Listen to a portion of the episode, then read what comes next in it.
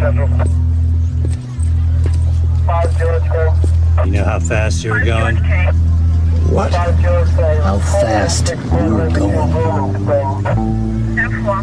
I don't know. 10? Eight.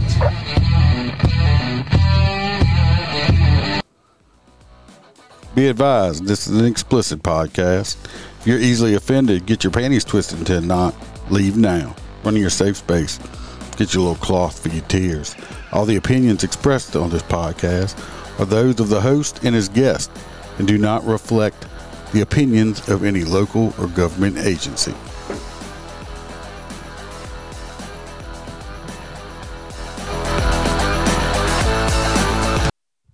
Welcome to Motor Cop Chronicles podcast. I'm your host, Iceman. Uh, let's get the housekeeping out the way. Go like and subscribe. Write five star review. We'll shout it out. Also, uh, I almost forgot because I'm getting old. Uh, we're gonna get the Patreon people uh, shouted out out the way real quick because uh, we do have a a guest, a special guest today. We'll be introducing shortly, and uh, kind of excited about it. I don't have many people that actually want to be guests of me because y'all know I'm a little crazy. But let's get the Patreon people out the way. Uh, of course, we got uh, the crew members around on all shows. We got Christopher Demars. We thank you for being a crew member. We got Z Palmer. We got Roy Spalding, not Roy P, but Roy Spalding. Our friend from down under, JoJo. We got Kaylee Norris, Natasha A, and of course Melissa. We appreciate y'all and uh, your continued support. If you like smoking cigars, want a good cigar, go to mypatriotcigar.com. Mypatriotcigar.com. Uh, United States, you know, owned company. An American owns it. Age three years, uh, hand rolled. Uh, if you use promo code MotorCop15, MotorCop15, you'll get 15% off your order. And also, if you if anything over $100, you get free shipping. Go check out mypatriotcigar.com to get those uh, delicious cigars. You know, it tastes good with some whiskey. Go check out the Etsy store. Get you some Motor Cop merch. Help support this show. Uh, join the Motor Cop Clubhouse Facebook private group. It's free. Just answer three simple questions, and I'll let you in. Other than that, we're gonna jump right into uh, this thing. Um, we got, like I said, a special guest. He's an author. He's a retired New York City cop, which I'm very interested in hearing these stories. I haven't spoke to a New York City cop yet, so uh, it floor is yours, sir. Well, I, Iceman, thank you so much for having me on your show. My name is Vic Ferrari, born and raised in New York City in the Bronx. Um, I'm a 20 year retired member of the New York City Police Department. I worked in various units, everything from DUI to I worked in Manhattan North Narcotics Division during the crack epidemic. And my last 10 years, I was a detective in the NYPD's Auto Crime Division. So anything with chop shops, garden variety, car thieves, exporting stolen vehicles out of the country, identity theft, chop shops, the mafia, did it all. Um, after a 20 year career, I retired. I got right, got into writing. I've written six books, four of which are short stories about my NYPD career of the funny and ridiculous things that happened behind the scenes with the New York City Police Department. That's what we like funny and ridiculous and just stupid people. Because, you know, stupid people keep us employed, right? Absolutely. If it wasn't for stupid people, we wouldn't have a job, or I wouldn't have a job. You're retired. I got three years left. I'll have my Well, hard. 30. I have my hard 30. For the other listeners that does that, I was out working uh, the football game today doing them escorts like I do to make that extra money, and uh, my motorbike broke down on me, so I got home early. it's like uh, my throttle can went out on it. Uh, you got to love electronics nowadays, even motorcycles, electronics, and uh, probably got a wire broke somewheres, and my bike would start but wouldn't go nowheres. uh, just take it from however you want to. I think it's interesting. I mean, like I said, I'm I work for sheriff's office in Louisiana. Nowhere, nothing in Louisiana even compares close to being the scale that New York City is. I mean, that's like you know, especially when I was a young cop. I'm like, man, New York cops and Chicago, them big city cops, you know, and uh, as I gotten older, it's like, well, sometimes y'all actually, I believe, big city cops had it better than us country cops because y'all had more help than we had. but y'all had so much opportunity, so many different divisions out there that we didn't have. Okay, so I'll, I'll, give you a little bit of a background of the New York City Police Department. At any given time, there's between thirty and forty thousand members. So that that it's it's tremendous. In New York City, you have five boroughs, and it's spread out all over the place. You have seventy-seven police stations or precincts. Every precinct has anywhere from a smaller precinct, like out in Staten Island, probably has about hundred cops Whereas you talk of the cops in Midtown Manhattan, Midtown North, Midtown South, they probably have anywhere between three and 500 cops per precinct. That's per shift? uh, Uh, well, no, no, not per shift, but per precinct. Oh, okay. You have three shifts, and then then and then with the New York City Police Department, you have specialized units that don't work out of a precinct, like the Auto Crime Division. I worked in for my last 10 years. The Auto Crime Division had 120 detectives strictly doing auto theft. You have Vice, you have homicide. I mean, there's just so many different specialized units. And like you said, there's so much more opportunity. Not only is there more opportunity, but say you're working in a precinct and you're not getting along with the commanding officer, your boss, you can go somewhere else. Or if you fuck up, you get the opportunity down the road to make amends. Whereas in a small department, you got a sheriff or you know a, 50 man police department. You fuck up, you're basically fucked until that guy retires, or you know, there's nowhere to hide. No, no, there's the department I'm in now. It's smaller uh, than the one I came from. I'm we're probably about two two hundred or so complete. That that's the whole department. That's secretaries and all. The one I came from probably about four or five hundred. Uh, same uh, same size. Well, y'all call them counties. The same size uh, parish land wise, but I went from like a hundred and fifty thousand population to like a thirty three thousand population. So, uh, but in what New York, I what millions of I don't know how many. It's a whole lot of people. Nine million people. Nine million people. Boroughs. Wow, and it's just like, but it's like I said. Uh, I see on TV and stuff. I know TV's not real. Trust me, people. But it's like when like when you in uniform stuff like that. The, y'all guys don't wear y'all's uniforms home. Y'all have like locker rooms and, and stuff like that. And yeah, and then yeah, so it's funny. Cops, yeah, we have in the in the basements of every NYPD precinct, you have a locker room. And it's you know the, the lockers are from like the 50s. I mean they're old. They don't replace those fucking things. and it's funny. In my time, if you if you walked into the precinct in uniform everybody's thinking you're wearing a wire. Yeah, it's the funniest thing. Like if a cop keeps coming into the precinct in uniform, like yeah, it happens sometimes, like dry clean. But if there's a guy that's constantly coming into the station house, the old timers used to tell us that motherfucker's wearing a wire. Oh, because he's he don't want to change in front of people. He doesn't want to oh, change in front gotcha. of the cops. I'll tell you, it, it's funny because I go to this place that um, does. Um, it's like a it's like a what would you call it like a uh, a spa where they do cryotherapy where they you know you get like cold treatment and after I get my cold treatment, I change in like 10 seconds. And one of the girls said to me, she goes, How do you change your clothes so fast? And I says, When you're a cop and you're running late, you get into the precinct, you better get your ass up there for roll call. And, you know, when I first got hired, we were we were wearing the old Sam Browne gun belts to keep our 38s. We didn't have semi-automatics my first 10 years. You wasn't using so a swivel like, holster, were you?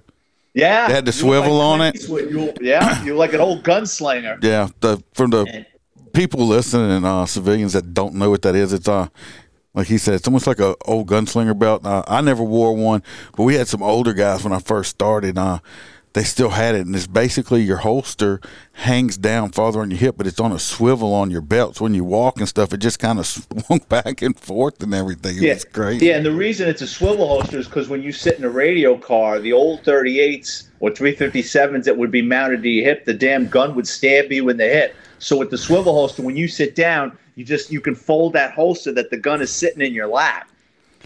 Well, my, actually, they still stab us in the hips now. They just I have a permanent. I, I think it's permanent. Now my my wife looked at the other day. She says, "Because I actually have, keep. I'm right-handed. I keep a bruise actually on my. Of course, I'm a bigger guy. I'm not skinny like I used to be uh, as I'm getting older. But I keep a bruise on the right side on the same spot all the time. Where when I'm when I am in the unit stuff, not on the bike and stuff, and the gun hits me there, I actually keep a bruise on my hip. Uh, Oh, after. I retired, I had a mark on my hip for probably about four or five years until it went away.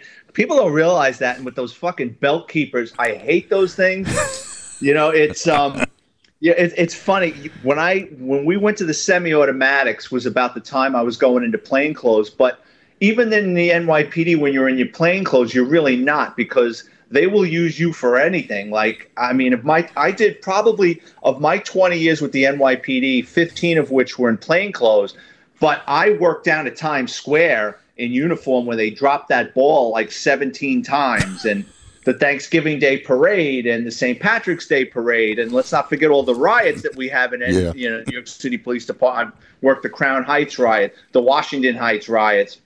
I mean, so they throw you in uniform. 9 11, I got thrown in uniform. I was down there for the first week. So, you know, it's um, even if you're in plainclothes detail, they're going to throw you in uniform when they need you. Wow.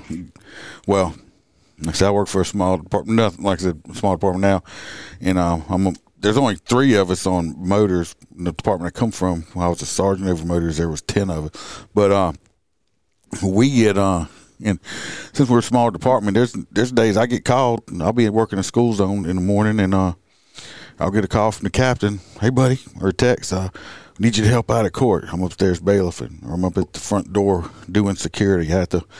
I'm about to have to learn how to use X-ray machines and stuff like that because I got all this new like body scan equipment shit. I'm gonna have to, but it's like you know, hey, we need you to go fill. One day they said they said something. I was like, well, hell, I ain't got time to ride a motorcycle. I'm always doing other shit, but it's you know, I work at the pleasure of the sheriff, and I got to say, the man I do work for is is I've worked for four different sheriffs total in my career, and uh, this man is uh, he actually cares about his employees. I'm not just a a number to him, but uh, like I said, I, I've always been intrigued. I've never been to New York, and uh, nothing against the city you were maybe born and worked in, but especially now, I have no desire to go to it. not now, Well, yeah.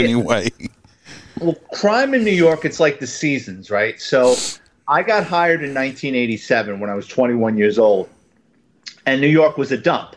Um, our, my first mayor, Ed Koch, he was a good mayor. He supported the police, but he was soft on crime. And then after him, we got the late, great David Dinkins, who ignored crime, and New York slid into the abyss. And New Yorkers tend to vote Democratic, but desperate times called for desperate measures. So Rudy Giuliani, who basically decimated the mob with several high-profile cases when he was a federal prosecutor for the Southern District, he ran for mayor and surprisingly won. And the first thing Rudy did with us was he was like, "Go out and get him, make arrests." Like early in my NYPD career, if you walked into the station house with a guy with a couple of vials of crack, the desk officer would say, "What are you doing? Kick that guy in the ass and give him a summons, or uh, you're taking a radio car off patrol. We're holding 30 calls, and you're locking this guy up for a suspended driver's license, or a couple of decks of heroin, or a couple of bottles of crack." When Giuliani came in, he paid for the overtime. He says, "Get him." And basically, what they learned was a lot of these quality of life crimes.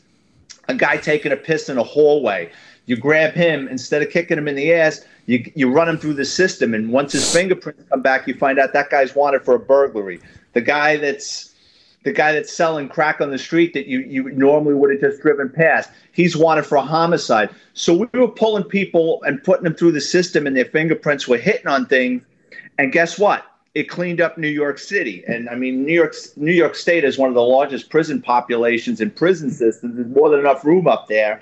And New York prospered. You know, tourism came back, rents went up, jobs went up, pay went up. And, uh, you know, what wound up happening is the mayor's changed. You got de Blasio in there, and he just basically, you know, with this bail reform nonsense and everything else, and, you know, everything's politically correct. And, you know, now New York is, you know, from what I see on television, I mean, New Turned York is, into a shithole. yeah. Yeah, it's, it's, it's sad. Yeah, it, it is sad because I mean, you know, when people think about, I'm sure foreigners think about, you know, United States, they think about New York, they think about uh, like Los Angeles and places like that in California. They ain't gonna think podunk place like me.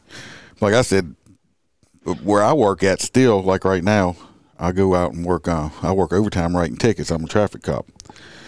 And uh, I'll tell you exactly where it's at later. You might have, I'm pretty sure you've heard of it. But uh, if I get in the shit out there and I'm by myself, on a good day, on a good day, if I call for backup, backup on a good day is about 15 minutes away. I'm that far by, and so I tell everybody, I'm like, understands that because I've had, uh, and I'm not dissing on them. I've heard some uh, other podcasts of us too. They were some big city cops, or you know, you know, bigger city cops, and they were like dissing on us like country cops. And I stopped listening to them because of it. But I'm thinking, you know what? I might be a country cop, but you got the, the big city cops might have a lot more crime, but when we get in the shit, we got to handle our shit by ourselves most of the time. We don't Yeah. have, and and when we're investigating stuff, you know, we have detectives, but you know, we don't have all these different divisions. We we are all those different divisions. so Oh yeah, in New York, if you get on that radio and you call a 1013 and or a 1085, the cavalry is coming.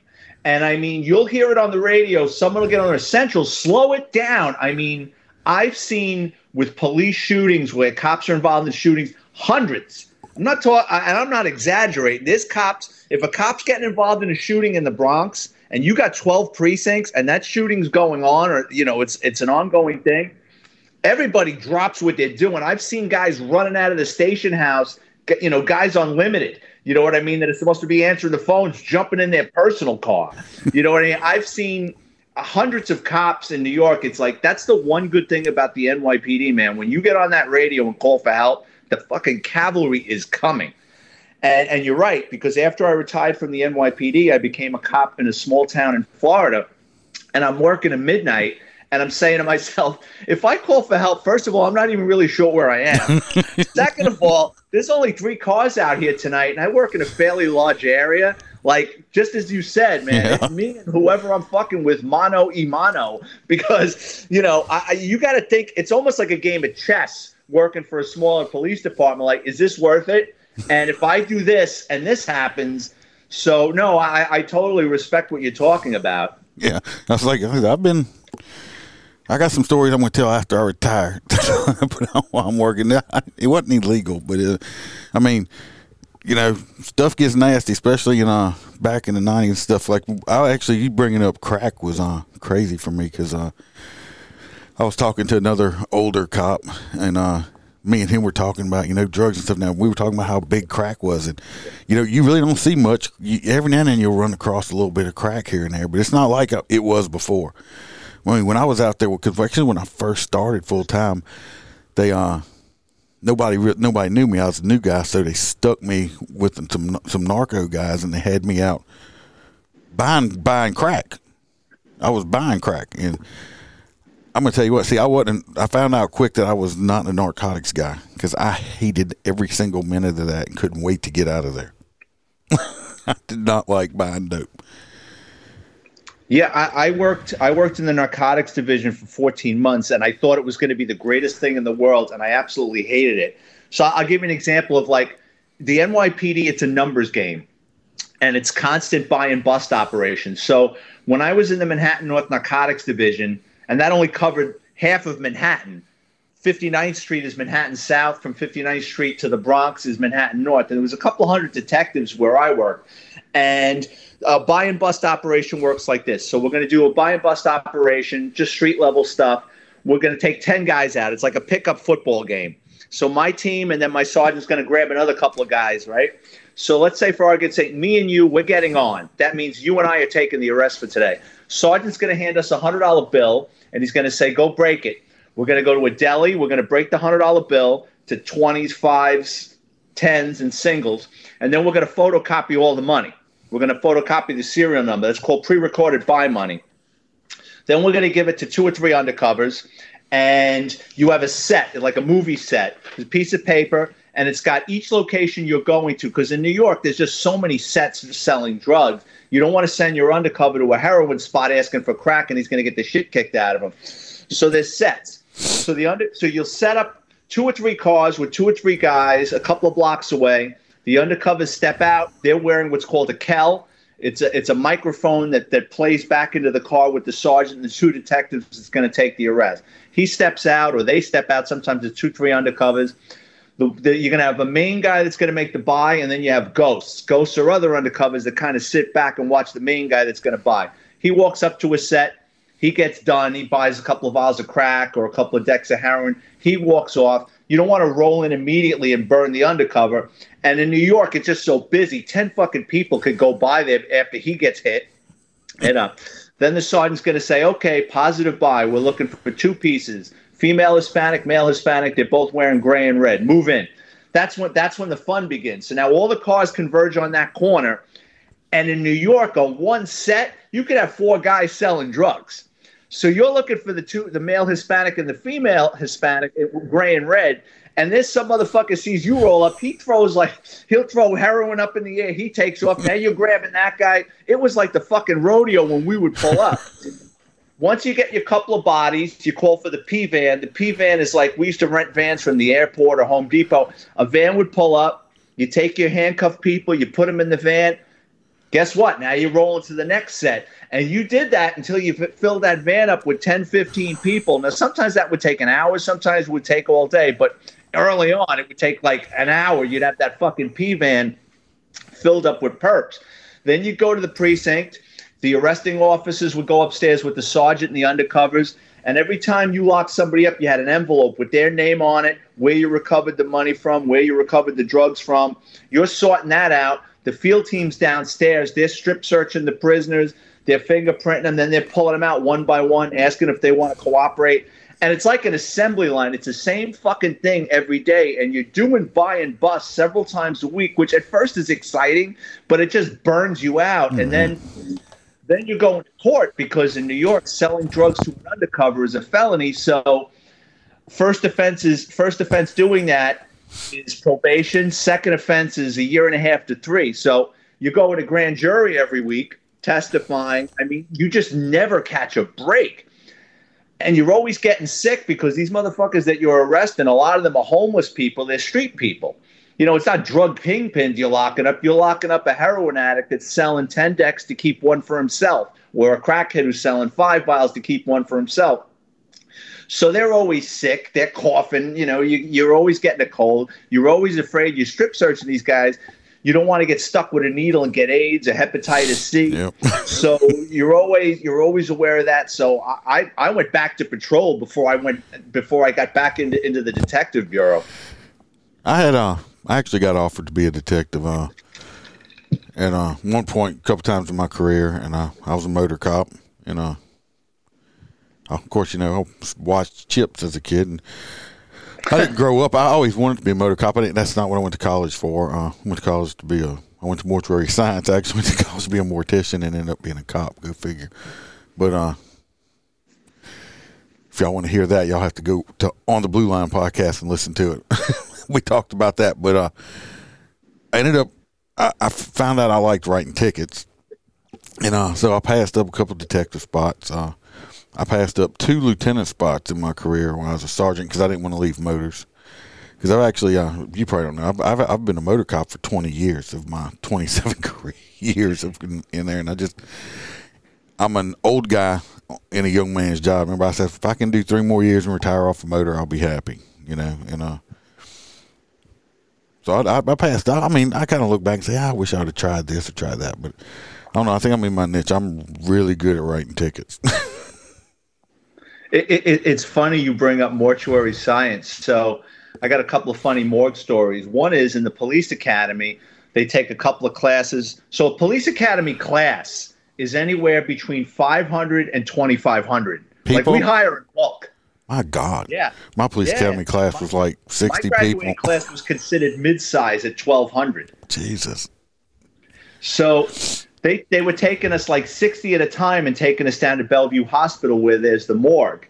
And, you know, I was like, I'm, I'm figuring what I saw on Quincy or on a television show. We go into the basement of Bellevue Hospital and it looked like a fucking Jiffy Lube. Like you had like eight or 10 slabs going, right? And I mean, in New York, you get people that are victims of homicides. You've got people with suspicious deaths. You've got homeless people that drop dead in the street.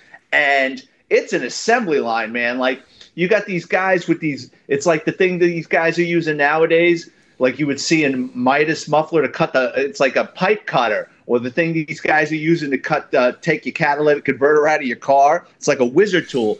They're sawing the back of people's heads, and then they're pulling their skulls over their face. Then they're pulling their brain out of their head. And between each slab, they had produce scales. Remember when you were a kid, your mother would weigh like a head of lettuce? Yep. They're putting someone's brain, someone's kidney in there, weighing it. There's another guy standing there writing this shit down. I'm like, what the fuck is this? There was a pregnant woman that had overdosed. They cut her right open, pulled the baby out, and weighed it in the scale. I'm like, holy shit.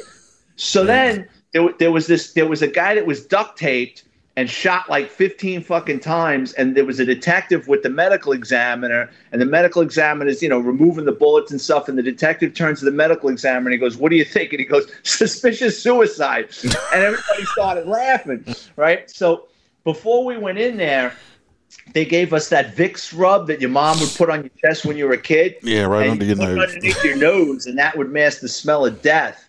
And an old timer taught me a trick. If you're in a DOA's residence and it's like, you know, it's obvious that they died of natural causes. I mean, obviously, you don't want to start messing up a crime scene, but once it's determined that it's a natural death, what he taught me was you go looking into the kitchen and look for coffee. And you take the coffee grinds, you put it in a pot, and you burn that pot on the stove, and that smell of coffee grinds will mask the smell of death. Yeah, people don't. Uh, some of the we've I've had some really uh, rotten bodies in my my time in both doing mortuary stuff and uh, being in law enforcement. You know, you get called for a welfare check because somebody ain't heard from their mama in, in a month. Like we ain't heard from mom. It's like you took from months ago. And you roll up and it's like before you even get to the front door, you can smell it. You know, and it's like you once you smell a, a and if anybody don't know, smelling a dead animal isn't nothing like smelling a decaying, rotting human corpse. I've actually had to throw uniforms away because you couldn't get the smell out of it. Yeah, yeah. it's That's like it's bad, and uh, or it's horrible. I took one of uh, well, the guy that's a lieutenant over uh, where I used to work at with motors now, uh, used to work for me. And I took him to his first autopsy. And when they started cutting that top of that skull off, I got him on video. He looked like he was just because the Oh, guy, it doesn't. look- It, it doesn't do anything Hollywood could do no, justice. No. Because the, the one of the coroner guys like, oh, if y'all want to go in my office over here, y'all can just watch it on video. And he looked, I said, uh, uh I said, you go stand right here and watch it in person. Well, I'll, I'll tell you. Right I'll here. tell you a wild story about death from one of my books. So in New York, when someone drops dead in a house or a residence, you call for the paramedics. Paramedics come and they kind of declare you dead. They kind of pronounce you dead, right? The police have to stay there until the medical examiner gets there and rules it suspicious death. Or yeah, the family can release the body to the cemetery, but that could take hours. Like that could take 12 hours by the time the medical examiner gets there because there's so many people that die in the city and there's only one medical examiner per borough. So so one time there was this lazy cop. He's he's got a foot post over by the housing projects. Call comes up on the 15th floor. He goes up there. Super of the building knows this old gentleman. He knocked on the door. The old gentleman doesn't answer the door. The super opens the apartment door. The old man dies in his bed, and he's only been dead a couple hours. It's not a bad oh, yeah, he don't even stink. So. no, not really. So what happens is the paramedics show up and um, they tell the cop, "Yeah, he's dead. You're gonna have to wait for the medical examiner." So this cop was a really lazy guy. It was a Friday night. He wanted to go out. He didn't want to get stuck into the midnight tour guarding his DOA until the midnight shift come. He goes, "Well, can't you take the body?" And they said, "No, we don't do that unless he dies in public view." They leave. Well, about the next thing you know, about 20 minutes later, the cop gets on the radio and he calls over a cardiac. Well, the two, the same two EMTs, they were in the. They, they, they, he was expecting to get two other EMTs. The same two EMTs come running up the stairs. Right, they got all their equipment. They get into the hallway. The old man, the dead guy, is now in the hallway, and they go, "What the fuck is this?" And now the cop doesn't know what to say. He's like, "Uh, uh." He goes, "You're not going to believe this." He goes, after you left, a couple of minutes later, the guy jumped up and said, Oh, fuck. He ran through the apartment, ran into the hallway, and died again. And they go, Get the fuck out of here. He's already got rigor mortis. So what happens is they start pitching a bitch. The sergeant shows up. The cop is trying to plead his case, and they're like, Listen, that fucking guy was dead in the bed a half hour ago. He didn't get up and run into the hallway and die. Look at the way he's, look at the way the body's positioned. He dragged him out of here. So what wound up happening was the cop got jammed up. He lost 30 vacation days. They put him on a year probation, and then we got stuck working with him. He wasn't very well liked.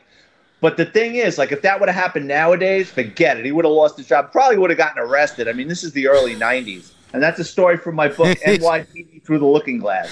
I just can't believe he drugged the body out. It's like, I got a date. Come here. I got a. I was on a death call one time, natural causes, and I guess it's like y'all's medical examiner, but I was, you know, it was a coroner, and this was on. Wait, they're way quicker now. Back in the day, we had one coroner, and this dude would like take forever to get there. The time I was sitting in his house, this old lady had died in her chair watching TV. Well, when they got there, I was sitting in the other chair next to her with my feet up watching TV. Yeah. I was, I was, I'd been there for like five hours. I'm like, this was before, you know, we didn't have laptops and like cell phones and stuff like that. So they walked in and said, What the hell you doing? I was like, I don't know, watching whatever was on TV and with the dead lady sitting next to me Oh, in the oh, other well, that's chair. happened to me many, many, many times. That's happened to me. Where yeah, it's it's the weirdest thing. And then the medical examiner shows up. I had a medical examiner show up one time. It was a bad DOA. He's eating a slice of pizza with a cigarette hanging out of his mouth. You know I mean? Yeah. he's, he's walking into an apartment. He knows like I would I, I wouldn't be able to eat, but he didn't give a fuck. He just kind of walked in. Yeah, he's dead. All right.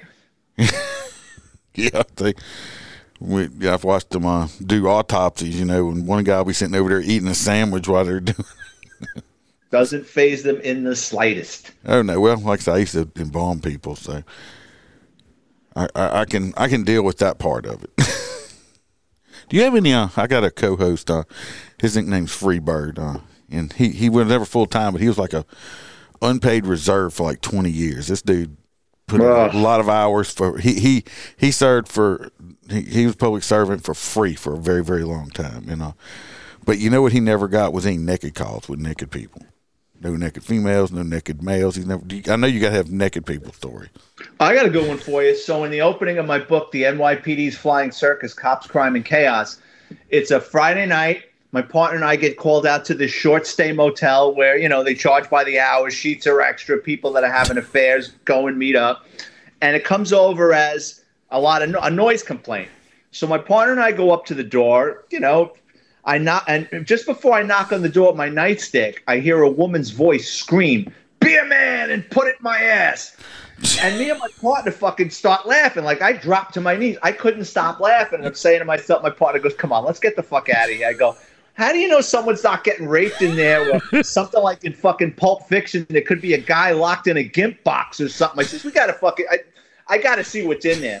So I take the nightstick and I start hitting the motel door, and I hear the woman's voice go, "I told you you're making too much fucking noise!" Right? So I hear Russ. I go, "Come on, police, open up!" Right? Door opens up.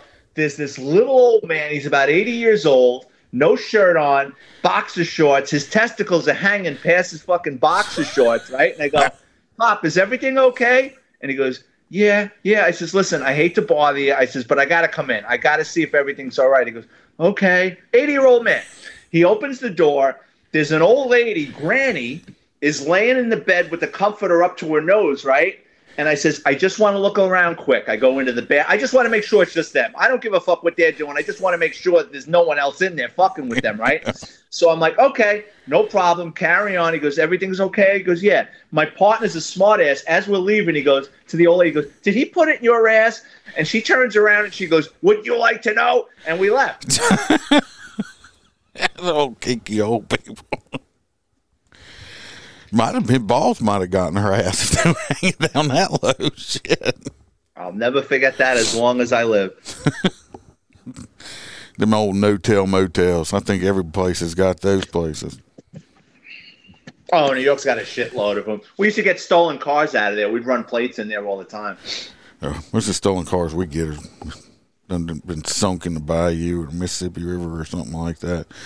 They'll drive them off in the river after they finish playing with them or whatever. It's, it's ridiculous. We, my sergeant, they they sent us a tow truck driver to get one out to bayou the other day, and he sent a tow truck driver didn't know how to swim. Next thing I know, uh, my sergeant's uh, kind of ADD, and uh, He done he done stripped down to his skivvies and he jumped off in damn bayou and went and hooked it up himself because he's tired of waiting. so I just went freaking swimming. I'm like, okay, I'm glad you live close, so you can go home and dry off now. There was a cop we worked with. He chased this kid. Kid crashed the car. Kid jumped out of the car and jumped into the Bronx River, which is like that's instant hepatitis. Cop took off his gun belt and jumped in after him. We called him fucking. He he got the name Aquaman. like he was Aquaman for the rest of his NYPD career. He's like he's not getting away. No, he he caught him too. Wow. Yeah, we we'll we'll get him jumping in the water every now and then. Huh? As much So water. you, so you so, so you say you want funny stories, huh? yes, sir. Okay, so the NYPD, the quickest way to get in trouble is to lose your gun, shield, or ID card. If you do that, you lose 30 vacation days. They put you on a year probation. Cops are paranoid in New York about losing this shit. How do you So lose your? did- I just want to. How do you hell do you lose your gun? Usually alcohol is involved. How the hell do you lose your gun?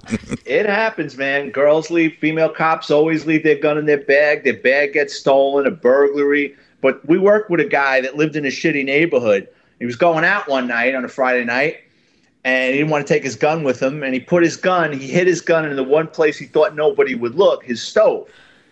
Goes out, has a couple of cocktails. Four hours, nine beers later, he comes back to his apartment, gets a little hungry, preheats the oven to 425 to make some frozen pizzas sits on the couch, turns on the television set, and after a couple of minutes, what happens? The gunpowder and the rounds start exploding. He's got to he's got to fucking crawl out of his apartment on his hands and knees as his stove is going off. They had to send the fucking emergency service in there to recover. Fucking blew up his gun, blew up his fucking stove, and oh by the way, he loses thirty vacation days and got put on a year probation. I guess it's so different. Like I said, y'all y'all change stuff. You know, I mean, we have take home units. I have a unit and a motorcycle, so I have two units basically. Most all departments, I don't know, maybe some of the small, but most departments around here, everybody has take take home units and stuff like that. They have, you know, you have your own unit. That's your that's that's your that's yours. No, you've got to be. You're either a supervisor and a, no. Nobody takes home a, a car in New York. Um, you've got to be in a specialized unit and usually a supervisor, and it's called a Category One car, and they'll let you take that home. But those are far and few between. They don't trust us with shit. Yeah, I was like, it's like so. I have my my my police motorcycle. I have uh my police my unit that I'm assigned that. You know, it's like same with our other department I was with. I had both, and uh, I said, damn near our our our bailiffs have take home units. Nah, they don't trust us with shit. If they, if we could check our guns in, they would make us do that. Well, different with different jobs. Like every time Louisiana, we're an open carry state. You know, we're well, you in Florida, you ought to know that from, you know, the whole lot easier to tote a gun around in these southern states than it is up there. And like uh, here in Louisiana, uh, your car is considered an extension of your home. Yes, Florida too. So you can have a gun anywhere you want to in your car. You don't have to have a permit. You don't have to have nothing. It's as long as you can legally have a gun, it's fine. So I'll pull people up from uh, some of these other states, and they're like, "I have a permit and have a weapon." I'm like, "All right," and they look at me. I'm like, "Where's it at?" And they're like, "Well, it's right here." Just all right. Just leave it right there. I said, "You don't touch yours. I won't touch mine." How's that? And I'm like, I'm like, okay. They looking at me like I'm crazy or something because I guess some of the because I watched some of these body cam videos stuff. I guess from the big city cops, it's like gun, gun. It was, I mean, because they saw a gun in the car, and I'm like, I see guns every day in cars. You know? Yeah, in New York, no one's allowed to carry a gun really, but the police and and it, it's rigged. They don't want any like to get a permit to ca- a carry permit in New York. You got to know somebody, you know, and they make you go through hell. You got to own a business. You've got to show receipts, and they will make you wait decades. Like that's why in New York, unless you're law enforcement, chances are you stop somebody with a gun in the car, it's illegal. No, like let me ask you this, since you worked there. So, like me being law enforcement, let's say I went to New York, which I'm not going to go, but you know, we I carry a gun everywhere I go with me. So, am I illegal carrying a weapon with me if I went into the city? Yes and no. So here's the thing. Um, You you know you you know about uh, it's called LEOSA or HR two eighteen, Yes. which means law enforcement. If you've done more than ten years and you retire in good standing, you just qualify once a year, and that that supersedes different cities and, and, and jurisdictions where you can carry in 50 states. But then New York got cute. Then they made it you can only carry a gun that only has eight rounds or something. The reality is, I mean, in my time, in my time in the NYPD, if you got pulled over and you had a gun and you had your credentials, no one's gonna fuck with you. You know what I mean? But I don't know how it is now. You know Yeah. what I mean? Like during my time, cops from New Jersey would come to Madison Square Garden or something. No one's gonna bother them. You know what I mean? But technically, yes. But it's a gray area for sure. Yeah, I mean, it's just I don't travel really because you know me and my wife ain't been on vacation in eight years. But uh, we have we have five Great Danes. It's kind of hard to go anywhere with five. I got an Irish Wolfhound. I love those, but I have five Great Danes, and well, you should know what it costs too much to board them and stuff like that. So we don't go anywhere. But I, I was just curious about that, you know, because I carry. I mean, I got a gun in my pocket when I'm walking my dogs in my own yard. You know. Yeah. So it's. I was just curious because I pull, like I said, I pull people over from all over the United States on the interstate, and it's like someone's like, "I have my my permit and I have a weapon in the car." I'm like, "Where's it at?" And they're like, "Well, it's in here." I'm like, "All right, just leave it there." And they're just kind of looking at me. I'm like, "What? You, I mean, just don't touch it." I mean, if you're telling me you have a gun and a permit, I'm pretty sure it's not stolen or nothing like that. I don't need to pull it out and check it and all that stuff like that. I'm I'm good to go. And they just kind of like, because I see them on TV, they're like, gun, gun. They're pulling it out and they're doing something. It's like, it, it's a gun. it's like, they just, I assume every car I pull over has a gun in it. Uh, uh, here's another thing like in a big city like in like you watch on television right? Like they'll stop a stolen car or something and it's driver put your hands out the window. Driver you know. New york that guy could go out the window. Like just everybody's rushing up to that car and he's getting pulled out of that car. Like there's just so many cops man.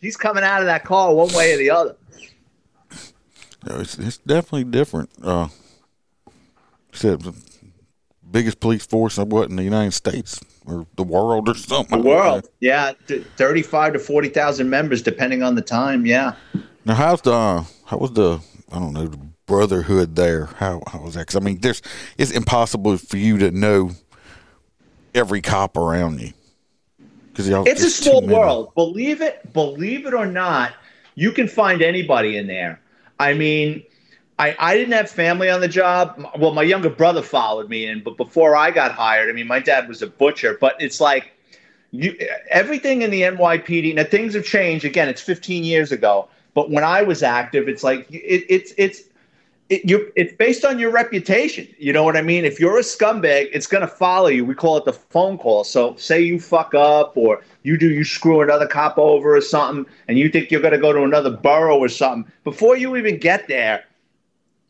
several calls are getting called over there to people. Everybody knows everybody. You know, it's like, oh, watch out for this guy. He's a real piece of shit. Or watch out for her. She's a scam artist. Like your reputation will, good or bad, follows you everywhere. So no, there there definitely was a brotherhood. I call it my superpowers. Like you're a cop in New York, you're not getting a ticket from another cop. I mean, I don't know how it goes now. And you know, people go, "Oh, that's unfair." And I go, "Here's the deal. If your mother worked for the New York Yankees and your sister was a flight attendant, chances are you're not going to pay to see a Yankee game and you're going to fly, fly for free. So you're not going to get a ticket as a cop in the five boroughs of New York and, and the surrounding police departments. But I don't know how it is nowadays with the younger group. They're different. I, I started noticing the difference with the millennials getting hired. They were definitely different than the people that I was hired with. But no, there definitely was a brotherhood. Yeah, well, I know. Like I said, uh, I've only ever written that I know of. I've written a, a cop, another cop a ticket one time, and he didn't identify himself until after I already had everything done. And it was at the at a stage uh, before, you know, back in the day. I was like, oh, we just tear it up. Well, we can't do that, and everything's electronic now, and you Oh, know, not you- nowadays. You can't, No, you can't do it. So it's like I said, why didn't you tell me beforehand? Well, so I'm pretty sure I finagled it. Told him who to talk to, you know, to to help him out with it because I didn't write them on purpose. Now, uh, I mean, they got of course they got asshole cops. And people's like, "Oh, you cops just think you can speed." I'm like, if you work at McDonald's, you get free hamburgers, right? Or you get a discount at, at Right. Walmart. I mean, it, every job has their own perks, you know. So I mean, it's just kind of a, like no, now if he's some cop driving like a complete moron and gets in a crash, I'm going to do what I have to do. I'm not going to risk my career for it, but uh, you know, and I, I you know, I, I'm one of them. You know, people's like some of my other cop buddies are like, man, you drive. I was like, I'm the type I don't drive. If, if, I'm an 11 over guy, so if I'm out driving around, especially in my unit, I'll drive eight over or something. I'm not gonna. I don't want to. I'm not gonna be that cop that drives a certain way but writes everybody else a ticket for it. I just feel like a hypocrite that way. Right. So, no, uh, you're right. But yeah, I mean, there's perks to every job. But like I said, you with this these new millenniums out there, uh, I just had a, uh in service class, and uh, this uh, FBI guy came out. He seemed nice enough, but uh, my opinion on FBI right now is not too high. But he come out, and he was he gave us this class, and uh, I'm sitting there, I'm listening. I'm like, this is what they teach in the academy now. Well, what I got out of the class is basically they teaching all the other the new cops to just rat on all the other cops. you know, it's just like I was like because we had a, a very high up person there. He just retired. Uh, he's now an assistant chief, but he was like uh, very high in the department where I worked at, and uh, they he played a part from uh, that Training Day movie where uh, uh, when they uh, Denzel and all them come in and they they uh, they shot the guy and they're like, all right, let's get our story straight and all stuff like that. And the FBI guy's like, so so what should have they what should have been done? And this Iraqi guy it's like, leave the new guy outside in the perimeter where he couldn't see nothing. that, that was that was his answer. It's like we don't know him well enough yet. Should have left him outside. And I'm like, yeah, not the correct answer, but he's a he's a you know thirty plus year cop. He's like, should have left the new guy outside. It's like no, no, you know they basically. And I'm not saying cover up crimes and stuff, but I'm talking. They're talking about you know if you see them and they're you know they they cuss at somebody, you need to report them. And I'm like, what? What? Y'all stay away from me because I've been known to say shit that I'm not supposed to st- say on the street. I've been suspended for it and everything else. I just told a story recently. Uh, you know, writing a ticket. This guy hands me his military ID, and I hand it back to him. Thank you for your service. I come back with his ticket, and he's like, he's like, you com- co- professional courtesy. I said, professional courtesy for what? And I said, I appreciate your your service in the military and stuff like that, but you were doing eighty and a sixty, and uh, this dude looked at me and he said, "You fat motherfucker." I said, "Excuse me." Like I heard him, but I was giving him an opportunity to change Back his statement. Yeah, I was like, and he's like, uh, "You fat motherfucker." I'm like, "Okay, well he." When when when you're not perfect, don't be calling people names, especially when you have one of them eyeballs that looks off in the wrong direction. So I don't know if you're looking at the wall or you're looking at me. Who you looking at? he called me. He's like, "You fat motherfucker." I said, "I can lose weight, but you can't fix that fucked up looking eye you got, can you?" And he's like, "He just." I'm like, "After I said, I probably shouldn't have said that," but I, I was like, "Well, I didn't get called in, but I, I, I, I'm, I'm like one. I'm like, hey, I, I'm totally honest. I, that's one part of my reputation." He called me and said, Did you do this? I'm like, Yeah, I did it. I'll take my suspension and stuff. But uh, I'd have told him, I was like, Yeah, I shouldn't have said it, but he started it. He called me a fat motherfucker. He's got a fucked up eye. He got a crazy eye. Don't be calling people fat when, I mean, was he seeing me correctly? Was he seeing me correctly? it's like, yeah, so. Well, I'll tell I'll tell you a funny traffic story. Early in my career, there's this there's a section of Bronx called Hunts Point. It's all factories, and after the factories close about five o'clock at night, it becomes pimps and hoes. That's the only thing down. Pimps, hoes, and horny guys driving around down there. So we're, we're and cops, and we're driving around, and I see this BMW go by with a taillight out. I pull it over. It's an attorney, and he's got a, a, a prostitute in the front seat, and he's just giving me shit. I know what you I know what you think, and I go, what do I think? And he goes, you see a Mercedes in the neighborhood, you think it's okay to shake the trees? I go, let me see a license registration, and he's just giving me shit. You know, I'm gonna make a civilian complaint on you. I said, all right, no problem. Me and my partner get back to the car. My partner goes, "Is he kidding me?" I said, "No." I said, "Not only gonna fucking, not only gonna give him a ticket, I'm gonna put the fucking fear of God into him." I write him the ticket. We go back to the car, and he goes, "This is abuse of power." I go, "No, I'm going to show you an abuse of power. Get the fuck out of the car." So he steps out of the car, and it's starting to rain. My partner takes the prostitute. He tells her to get out of the car. I says, "You see what he's doing? He's writing down all her information: name, date of birth, pimp, etc." I said, "You make that fucking complaint." I says, "Tomorrow." I says, "I'm going to call. I'm going to call your wife." And he goes, uh, uh, I go, and if you're not listed in the phone book, I'm gonna I'm gonna find this crackhead and I'm gonna drive up to your house in Westchester County and we're gonna have a talk with your wife what you were doing down in Hunts Point. Please don't give me a ticket. He got on his fucking knees. I go, we, we understand each other. He goes, yeah, and that was the end of it. I never heard another thing. Yeah, I love people. Uh, I love when I'm dealing with.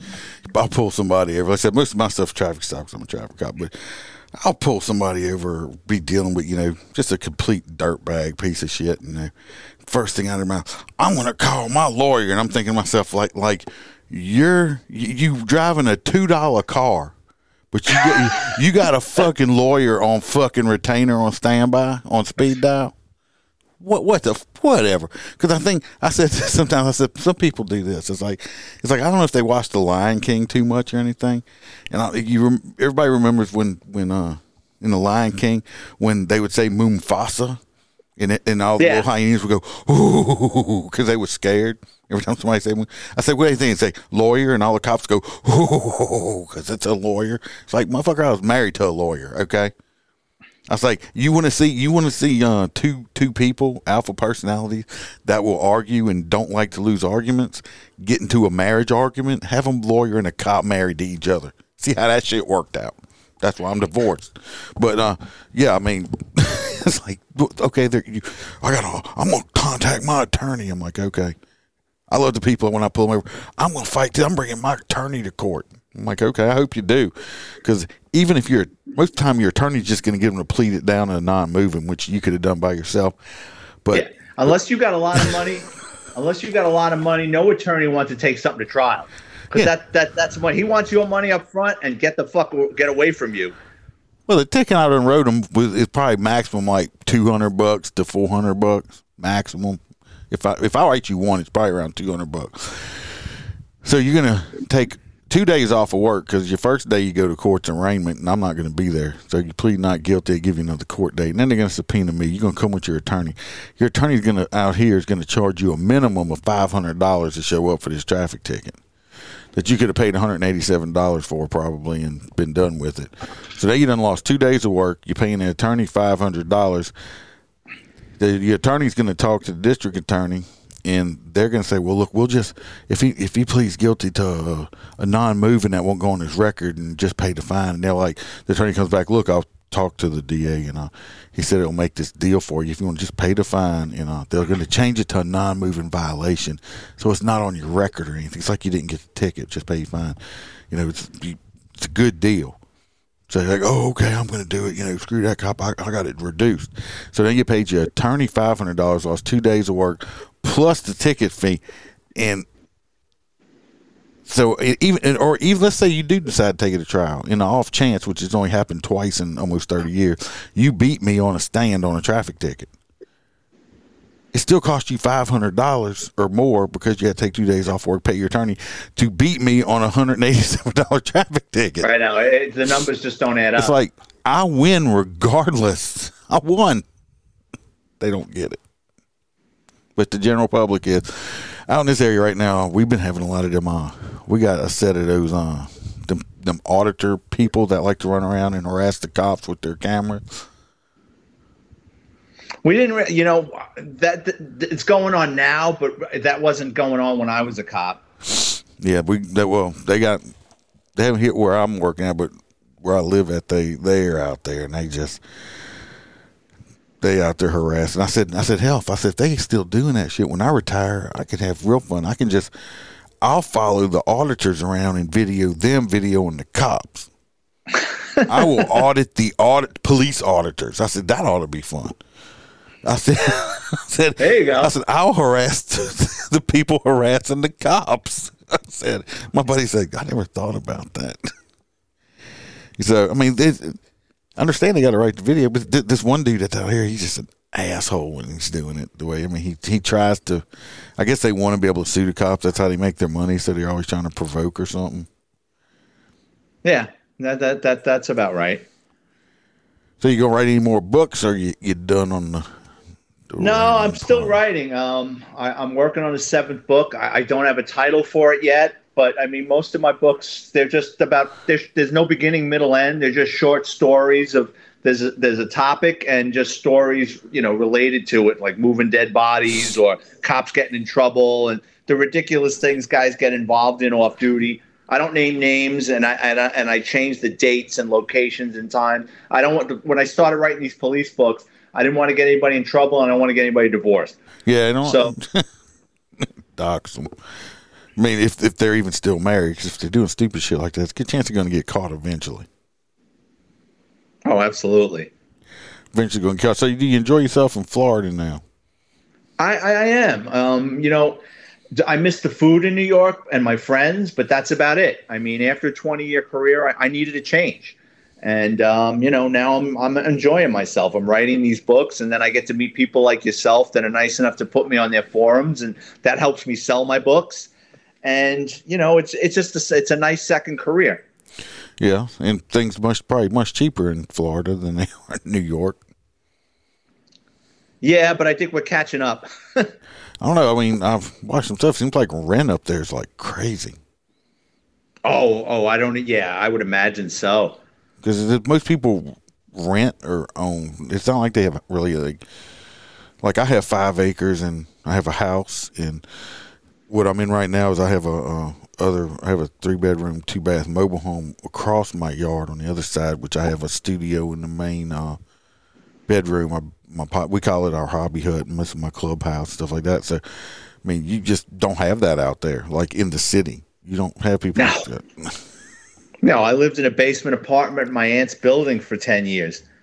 I mean, it's a one bedroom apartment with a bathroom. I mean, it's different. It's definitely different living in New York. Yeah, I'm saying because I mean it takes me you know three hours to cut my grass. it's like it's like, and I see people you know, so I guess so, but like because everything costs more, the pay scale's so much higher. So Oh, yeah. I guess like when. Because I, I, I did talk to this guy. He was a garbage man. This was a couple of years ago. I, I ran and talked to this guy out here. So I'm like, how the hell did you end up out here? He, he retired from being a garbage man in New York. And he said he moved down here. And I mean, because, you know, our cost of living is so much lower, it don't cost as much. I mean, he's living pretty good high off the hog, retiring as a garbage man. Oh, they well, they, where, they make their overtime is is when it snows, because they put plows on those trucks and then the salt trucks, and those guys are working around the clock for days to make sure that the city doesn't bunch up. That's where they make their money on on or parades, cleaning up after like Times Square or the big parade stuff. No, those guys make they, they're paid fairly well. I think it's funny how, well, I don't know if you've ever been to like parades in Louisiana and stuff like that, and it's just totally different than what y'all y'all call parades and what we call parades. Oh yeah, you guys look. It seems like you guys have a lot more fun in New York. Like like I was telling you, I worked down at Times Square uh, for New Year's Eve 17 times, and I mean when you see on television, right, the cameras from above, and it looks like everybody is nicely in those pens. It, people are like cattle. They're trapped in those fucking pens. There's there's there's two pens per block, and there's thousands of people in them, and you're in the theater district in New York, and on New Year's Eve, the restaurants are not letting you use their bathrooms. I mean, unless you got reservations, you're not using a bathroom in there. So people are pissing on each other, shitting on each other, throwing up in the crowd, changing tampons on the crowd. I've seen so much shit. the- I mean, it's disgusting, foul, repugnant shit. And then what happens is everybody's drunk and lick, lick it up. The ball drops, and then all the hood rats from the Bronx and Brooklyn and Upper Manhattan they come down. They're sober as a judge, and it's like watching the Discovery Channel with the hyenas. They're sizing people up. Who's got what phone? Who's got an iPhone? Who's got this? and they know you got to get on the train. They know people are walking off in different directions, and they just follow them. They just follow them off, and the next thing you know, people are running up to you ten minutes after the ball drop. I got hit in the head. My phone's gone. It's like, what do you look like? And they're all drunk. Yeah. They can't tell you who hit them. So it's um, that goes on every fucking year down there. For your listeners, don't go down to Times Square on New Year's Eve. You're better off going to Spain and running with the fucking bulls. Yeah. It, it's it's just it's expensive. You're gonna get shit all over you and possibly robbed. That's why I tell people, I'm like, everybody's, you know, I got friends like, oh, I want to go to New Orleans for Mardi Gras. I'm like, no, you don't. You don't. You do not want to be inside the city, especially around Bourbon Street and stuff like. Because Bourbon Street during Mardi Gras season, it's basically like that. The the street is so, so you, you you you're like herded down the down the street in big herds, and everybody's so pressed together. It's like you tell people Pickpockets and the pickpockets are crazy and, and you know you don't know what's going to happen to you. And uh it's it, yeah it's like it's kind of like what you said but it's like no i was talking about the parade stuff. It's like uh y'all just kind of like y'all got the big fancy balloons and all that stuff like that. And uh, y'all just kind of stand there and like understand like look at the stuff and go ooh oh that's pretty we have floats come by with people on it that are throwing shit at you you know, and people are like going crazy because they want the shit that they're throwing. Like people are like, "Want no, give me the beats," and you know, I mean, it's just it's mass chaos, but they're throwing shit at you and all that stuff like that. And it's Well, thank, the Thanksgiving Day parade is a nice one. That's an easy one for the cops. You get there first thing in the morning. You're done by eleven o'clock noon. Um, yeah, it's it's early. Now, nothing really bad happens during that. What's fun is it's a pain in the ass, but it's fun. One year, I got assigned to being in Central Park where they blow up the balloons at night. So they got all these generators in Central Park. It's all lit up, and they're blowing the balloons up at like between like 4 and 5 a.m. getting ready for the 7 o'clock start and you're watching all the balloons come to life in the park that was actually kind of cool yeah. Did they put helium in, or is it just hot air, or to make them float? uh, I, you know what it's so long ago i don't remember I know some of them say they're- just massive. They're the size of buildings and stuff. oh yeah but then one of them one of them came down and hit a lamppost and hurt somebody so then they now they're smaller Oh, they don't let them be as, Believe it or not. as big. Uh, but I, I, my, my wife really likes watching like the Thanksgiving Day parades and stuff like that. I'm like, okay, you have fun with that. Um, we deal with a lot of parades. We actually have a where I work at. They have a we actually have a, uh guy that owns a float company. He like builds these fancy ass floats and then he rents them out and stuff like that. And uh, Mardi Gras season's very busy for me because he hires us to because he by his insurance stuff he hires us to escort him to all these different places. And uh, like one parade we go to at a college area, and uh, it's it takes us like three hours just to get there because we'll take like 30 or 40 floats. It's like six of us, seven of us on motorcycle just to get. Like last year, the uh, we had so many floats. The from the front of the package to the back of the package was exactly right at a mile long of floats that we had. We were escorting these distances and stuff like that. So, you know, sometimes I try to go live with it because people watch me escorting live. A lot of people in New York don't own, own vehicles either, do they? Depends. I mean, I owned a car. It depends on where you live. I'm, um, parking's tight. Depending, you know, if you live in Manhattan, you shouldn't own a car, but people do. And what sucks about New York is they have a thing called alternate side of the street parking, and it's a scam. So, uh, you know, say two sides of the street. On Mondays and Wednesdays is alternate side of the street on this side, and Tuesdays and Fridays is this side of the street. You got to get up between 7 and 9 a.m. and move your car and double park it so the sweet street sweeper can come by and blow shit all over the place and doesn't clean anything. And if you leave your car there, you get banged with a $75 parking ticket. Wow. Then you get one or two many parking tickets. They tow your fucking car and they take it off to the west side, and that's an all day experience to get your car out of there. if they fuck it up towing it, it just it, it- there's a lot. You know, New York's got a lot of really nice things about it, but they kick in the ass every opportunity they can. Yeah, it's like uh, my sister's been there a few times and stuff. Uh, I was watching the news recently, and uh, I'm not going to get. I, I don't get political on this one. I got another one I get political on, but uh, they were talking about uh, the administration talking about well, we're going to work on uh, you know, public transportation a whole lot. I'm like, do they not realize that not everybody lives in the city? I grew up in in the country. You know, it's not as bad as it used to be. I, but I grew up raising cattle and chickens and hogs and stuff like that. And you know, I was a you know I got my first shotgun when I was eight. You know, I was eight years old and got my first shotgun. We were out in the woods, you know, shooting squirrels and shit. And you know, when I was ten years old, I mean, it wasn't none for me and my buddies got in the woods with guns by ourselves and kill stuff. My mom was like, my, our, we get. I was like, my mom's like, where you going with your gun? Like, go, we're going to the woods. We're gonna go see if we can shoot some squirrels. Up. All right, y'all remember, y'all don't shoot at each other with them things. You can hurt each other. I mean, that was the talk. I mean, that's what we got. It's like, don't forget, you can't shoot at each other with them guns. You'll hurt each other. You know, not that we're gonna kill each other. We have shotguns, but we're gonna hurt each other. But uh, so that's how I grew up. I've never had public transportation anywhere I've ever lived. You know, uh, still like yeah, as a kid, I took yeah, I used to take a bus across the Bronx every day to go to high school. It's like, uh, I mean, still out here where I live at now. I mean, the, if you got a kid, I mean, you go walk to the end of your driveway, and the school bus is going to stop and pick you up in front of your own house. no, we didn't have that. it's still like that. They will stop and pick you up in front of your own house because I mean, like where I live, the nearest store still a mile and a half away. It's not like you're just going to walk down around the block and pick it up. And uh, we don't have public transportation out where I live unless you consider Uber that, and that's expensive.